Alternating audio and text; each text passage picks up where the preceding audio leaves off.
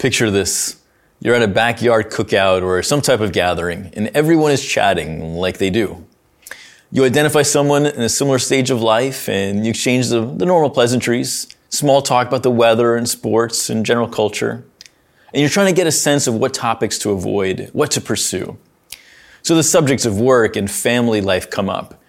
And this person is wonderfully conversant, and you start to wonder can we talk about the pandemic? I mean, I don't want to argue about vaccinations and masks and the politicization of it all, but I might want to hear how the pandemic has affected your life and your family's life. For instance, I heard a story from a man who said he never really had the thoughts that he had until the pandemic.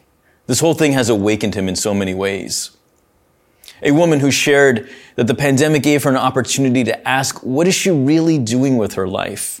And so far, she knows that she didn't want to continue down the current road that she was on. And now she's a part of that great resignation. Or another friend who lost his mother recently. She was vaccinated and careful, but she got COVID and unfortunately passed away just after Christmas. In certain moments when people know or learn that I'm a pastor, the conversation will, move towards what is life about and the meaning of it all and the hope and the pain and the hope again. But sometimes the conversation goes a completely different way. You might talk about the weather and current events, but when it comes to faith and religion, that thoughtful person that you're speaking to might say, No offense, Pastor, I like you and all, but I gave up on the church a long time ago. And they might tell you that the place is really just full of a bunch of hypocrites. Or share a story where they were terribly judged, or any number of stories that point to examples of bad religion. Three initial things I want to say to you up front on that. When this happens to you, receive the story as faithfully as you can.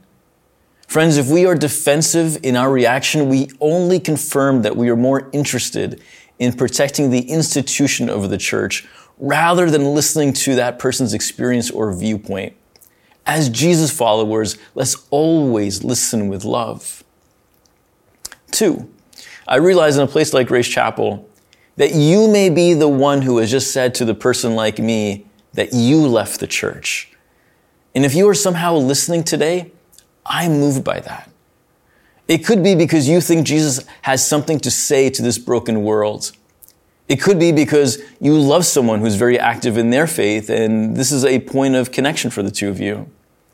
It could be that you really do dislike church culture, but every now and then you pop in for a reason that perhaps you've hidden in your heart. Which brings me to this third quick point on this.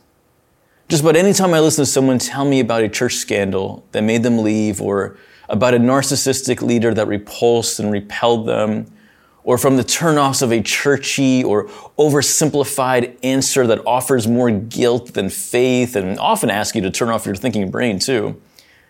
When it's my turn to speak, I often say, you know, I very much agree with you. And depending, depending on what was just said, it's usually something that I can relate with. Often I've been disappointed with the church, at times disappointed with myself. And when the conversation goes long enough, sometimes I get to say, I think it's a miracle of God's grace that I still believe and that I still get to serve the church.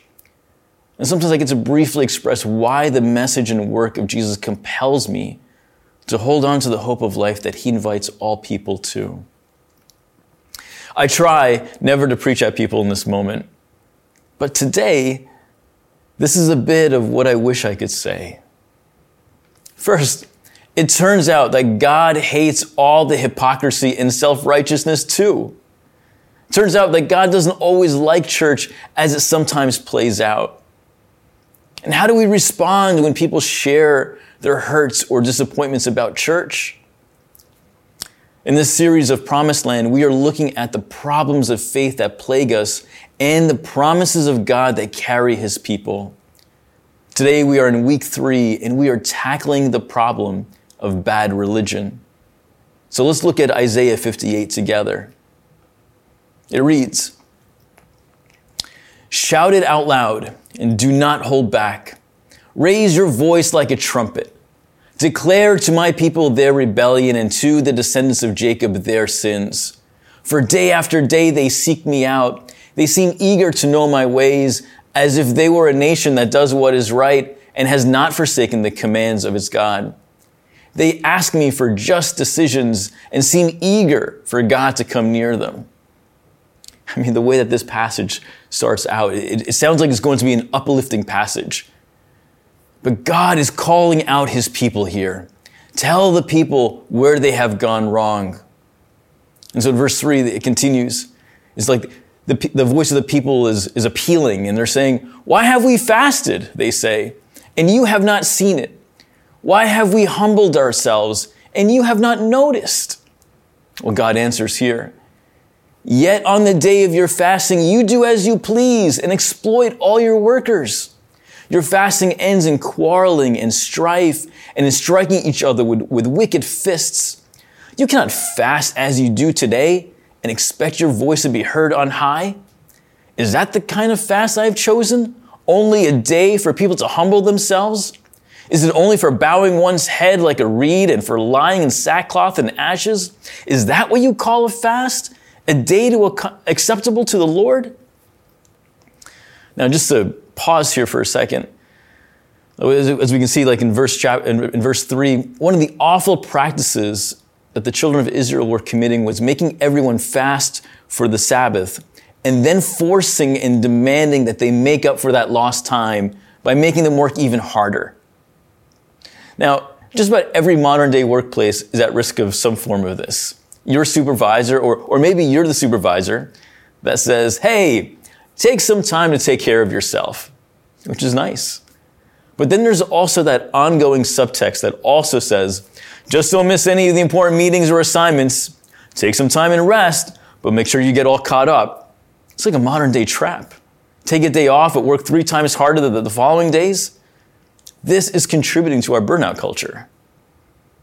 Now, that's a little different than what Isaiah is saying in making your workers take a spiritual Sabbath and then exploiting them soon afterwards.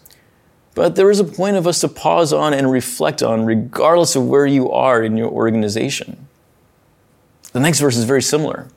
Your fasting ends in quarreling and strife and in striking each other with wicked fists, it says in verse 4. I mean, you might argue, well, yeah, they're hungry. Their blood sugar level is low. They're, they're hangry. And it's a tense moment that escalates even further. But it's more than that. Think of it in your own context.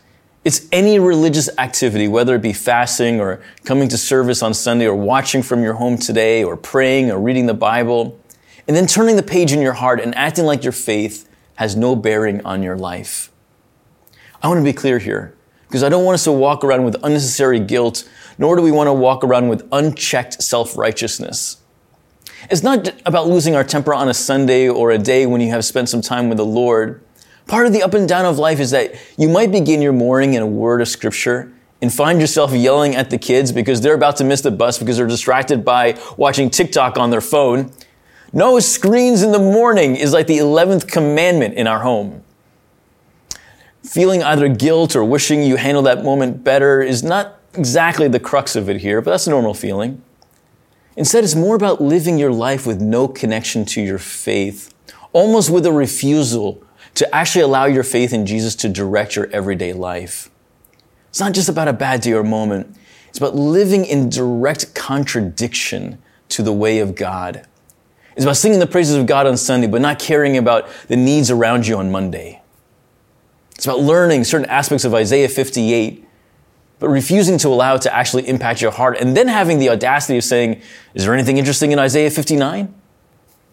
What God is calling for here in Isaiah 58 is a true heart change. In fact, if we read this too quickly and misunderstand, we might think that God doesn't want fasting or, or other worship or religious practices. This is not an admonition to stop religious activity. It's a rebuke to stop empty piety and a clear call for heartful worship. Our hearts need to be changed, and God can help us change. I know a little bit about heart change in the physical sense. About a year, about a year and a half ago, I underwent elective open heart surgery. Maybe you're thinking, I didn't think he was that old and he looks relatively healthy. Yeah, that's what I said to the cardiologist. But in 2016, I, I went to my annual checkup with my primary care doctor for the first time in a long time. And he asked me all the questions and did all the checkups and did what was a formality of listening to my heart, but, but, but lingered longer and longer and longer. And then he finally said, Has anyone ever told you that you have a heart murmur? I said, No. He said, What about your previous primary care doctor? Well, I haven't seen one in a really long time. How bad is the murmur? Significant. Significant enough that you should have shortness of breath and some chest pain. I didn't have any pain. I didn't have any shortness of breath. I'm sending you to the cardiologist, and you need to get a move on this. Next thing I knew, I had a cardiologist. There I was on a, on a treadmill doing stress tests and blood work and echocardiograms. My, my, my, my cardiologist, his name is Dr. Shope, Lester, Lester Shope. He says, Good news, bad news. Which do you want first? I said, Give me the, give me the bad news first. He's like, Let me tell you the good news. the good news is that you have a great heart. Now, this is something that people have told me about, that have a good heart, but never has it been empirically verified. So I was very grateful for that. The bad news, though, is that the valve is going bad. We can take care of it through open heart surgery. He explained that the easy thing to do is to replace the valve, but you live in Boston. Some of the best surgeons work here. And there are a handful of surgeons who may be able to fix your original valve. He explained it as science and art. And so began a journey of figuring out when was going to be the right time for surgery. One of the things that my cardiologist said to me was, We are making decisions that will determine whether you meet your grandchildren or see them get married. At the time, my oldest wasn't even 10. Candidly, I was in denial. I didn't feel like a guy with a heart issue. I worked out regularly, I didn't have any pains or shortness of breath. And my kids were young, and though the cardiologist insisted that I would be safe in surgery, I couldn't help but wonder what if something went wrong? Each visit, the cardiologist would look at my tests and he said, Nothing has changed, but we really should talk about when we want to do this. And at the end of 2019, he said, Something has changed, very slightly, but your heart has changed. Let's get surgery in 2020. It feels like the right year. There are two amazing surgeons that I want you to talk to. The younger guy, who's a surgeon in his late 50s, is my go to guy. The older guy, who is older, he's like a magician but I doubt he would take your case. I don't think it'll be interesting enough for him. But maybe he'll schedule a consult. Not interesting enough. Even in my denial, I took that a bit personally. I said, Doctor, let me tell you more about Isaiah 58. But let me tell you more about Isaiah 58. Let's pause the story there. What Isaiah is prescribing in the second half of this chapter is a change of heart. You might say that Isaiah is prescribing a form of heart surgery. And what was missing in the first five verses is worship without heart. It was religious activity without conviction, tradition without meaning. And not only is all that empty, worthless, and in vain, but it also offends God. The problem is bad religion, and the need is heart change. The promise God gives in verses 9 through 14, when, when you show the love of God and the justice of God and the mercy of God, then God will be near to you. God near you in exile, like the children of Israel are? Yes, God near you always. Let's take a look in these, in these verses here. Verse 6 says, Is not this the kind of fasting that I have chosen? to loosen the chains of injustice and untie the cords of the yoke, to set the oppressed free and break every yoke. Now, these words might sound familiar to you as they sound very close to Isaiah 61, which is directly what Jesus quotes in Luke chapter 4, for those of you who are familiar with that. I want to keep reading to you the words of Isaiah, and I, and I want to invite you to not only feel the beauty and poetry, but also the passion and inspiration in them, because, because there's ministry in them. Verse 7 says, it is, is it not to share your food with the hungry and to provide the poor, the poor wanderer with shelter?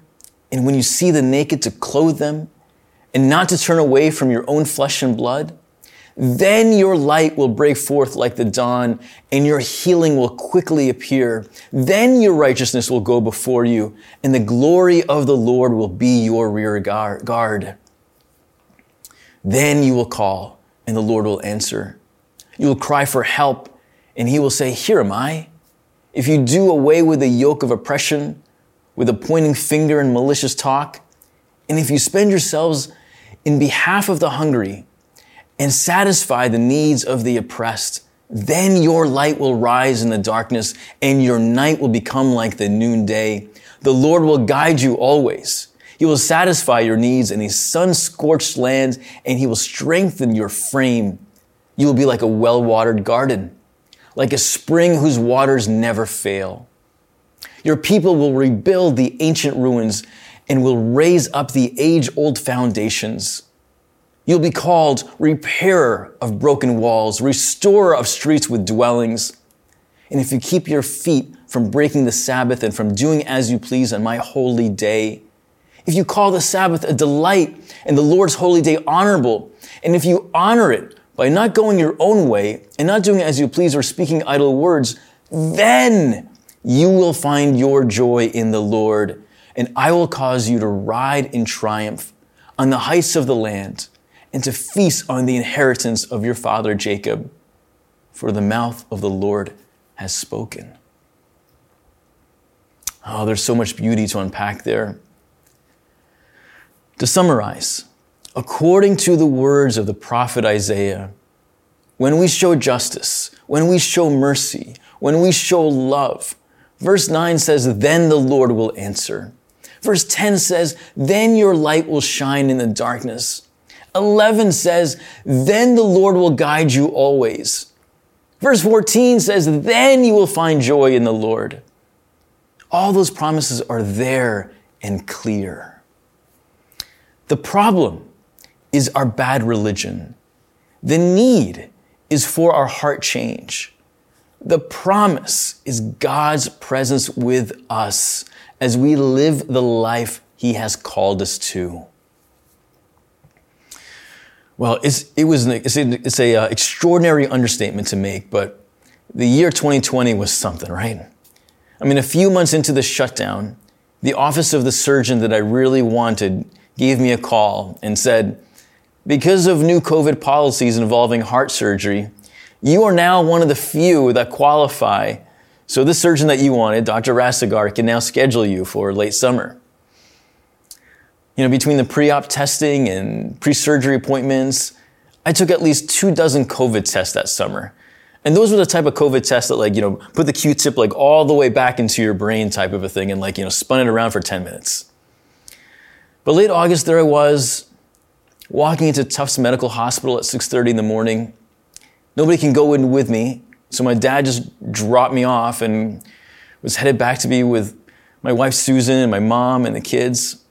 I felt for them. By this point, I knew that this was a great decision and I was, I was confident of, of the outcome. Uh, and, and I had anxiety. The anxiety I had was whether or not they could actually fix the valve or if they would have to replace it. If they replaced it, I didn't love the idea of going on Coumadin so early in my life. But I knew even that would be better for my ongoing heart health. During my last consult with this gifted surgeon, he gave me encouraging percentages. And he told me there's no guarantees and we have to make backup plans and contingencies, but then he candidly said, I can fix it. It was as close to a promise as I could get. I mean, can I tell you something? I mean, it's heart surgery, so I, I hope you understand this is a bit dramatic for me. But upon reflecting on it, when you're dropped off early in the morning on your way to have your chest broken open, and there's not a single soul in the hallway or in the lobby. It's lonely. It feels like a form of exile. I mean, literally, all I had was my ID and a contact lens case, not even a phone. The message of our series that summer was God with us. And the mental image of God with, with Joseph in the pit was very much on my mind. God was with me.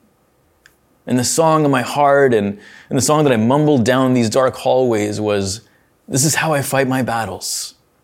This is how I fight my battles. It may look like I'm surrounded, but I'm surrounded by you. This is how I fight my battles.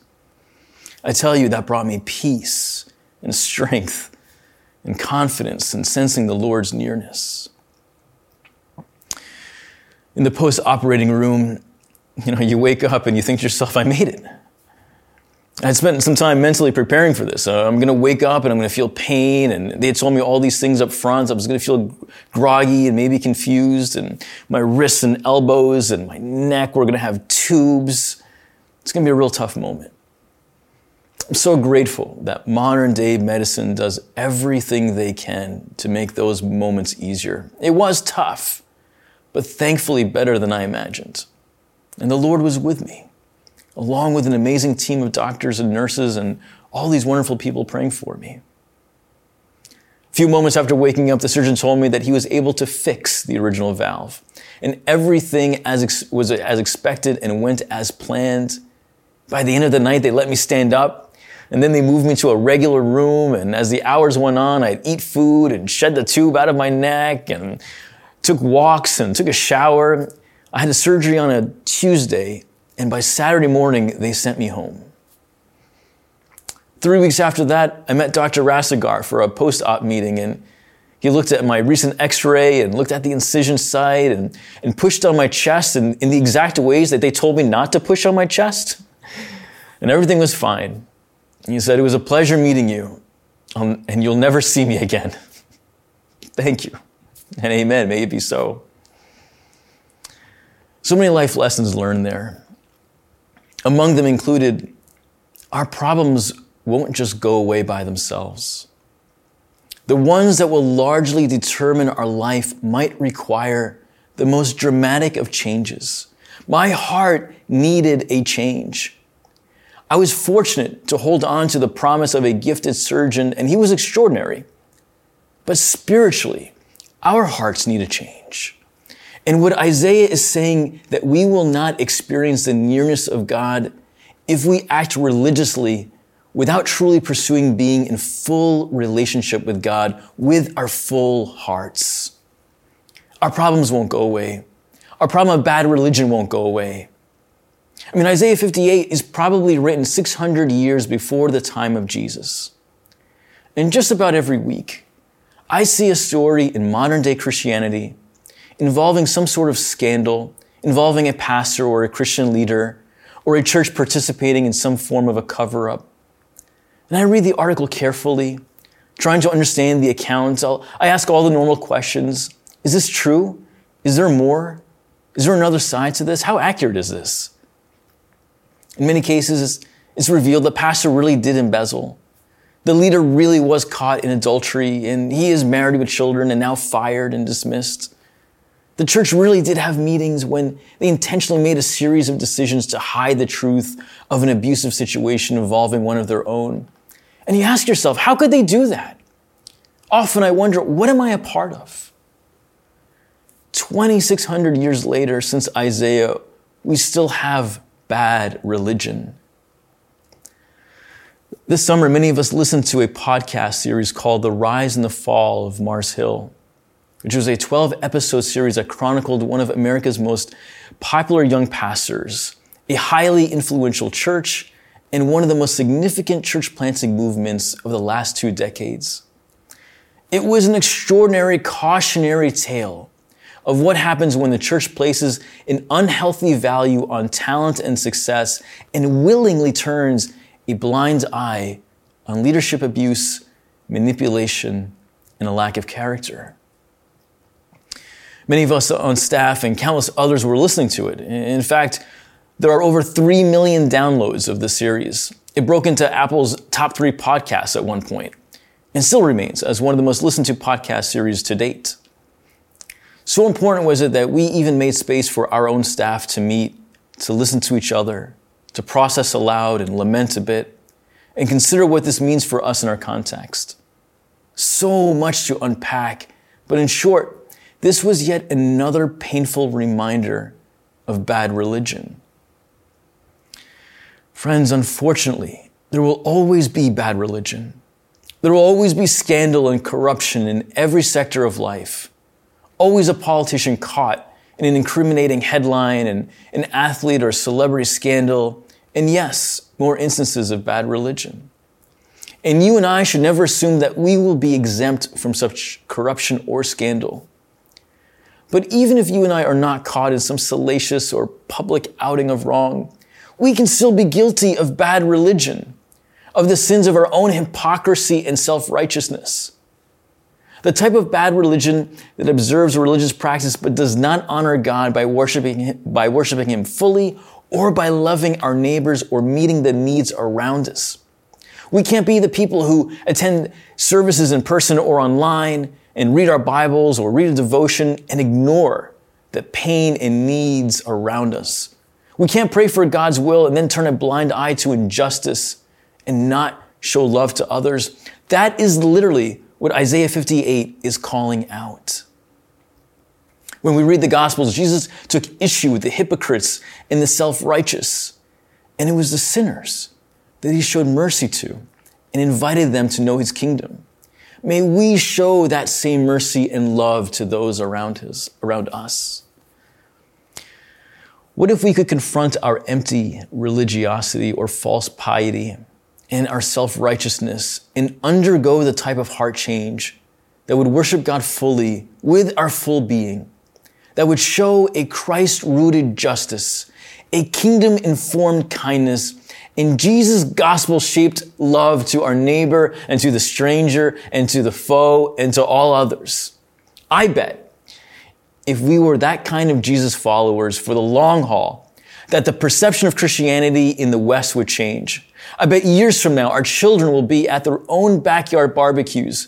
And when the big questions of life come up, and when the topic of religion comes up, the conversation might shift from, I gave up on the church a long time ago, to, I think the way of Jesus is truly good for this world. My friends, right now, we are making decisions that are going to determine what type of, what type of church our children and grandchildren will not only receive from us, but will create for themselves. God willing. So may we pursue lives not of self-righteousness, but of true heart change that gets to live fully in the promises of God, that we experience His nearness, His guidance, and His joy. Let it be so. Would you pray with me? Lord, we are so grateful for, again, the gift of your scriptures. And we pray, Lord, that you would help us not to live out the hypocrisy of the first part of Isaiah 58, but that we would live in this vision that you have called us to in the second half of 58, where we are people who show love to the people around us, where we act justly, where we serve needs. And may we be able to experience the promises, Lord, that you have for us in Scripture. That we'll experience your nearness and your goodness and your love and your joy. That we'll experience this light in the midst of this darkness. Lord, we ask that you would convict us where necessary expose our false piety and our hypocrisy and our self righteousness. And help us, Lord, to make the changes that we need to change in our hearts. We know that it will be vulnerable and costly, but may you help us, Lord. May your Spirit empower us and transform us. We desire, Lord, to be your faithful people. It's in your name we pray these things. Amen and amen.